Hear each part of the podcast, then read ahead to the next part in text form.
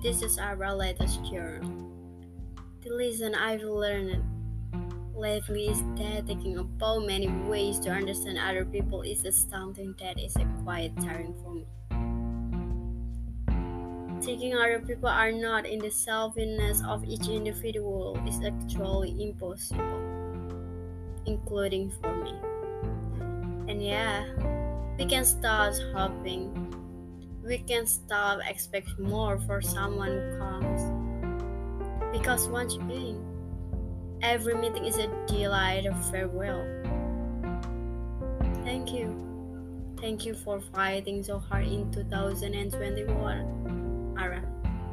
A year that changed every aspect of me, then I didn't even notice. Thank you and welcome to a new journal.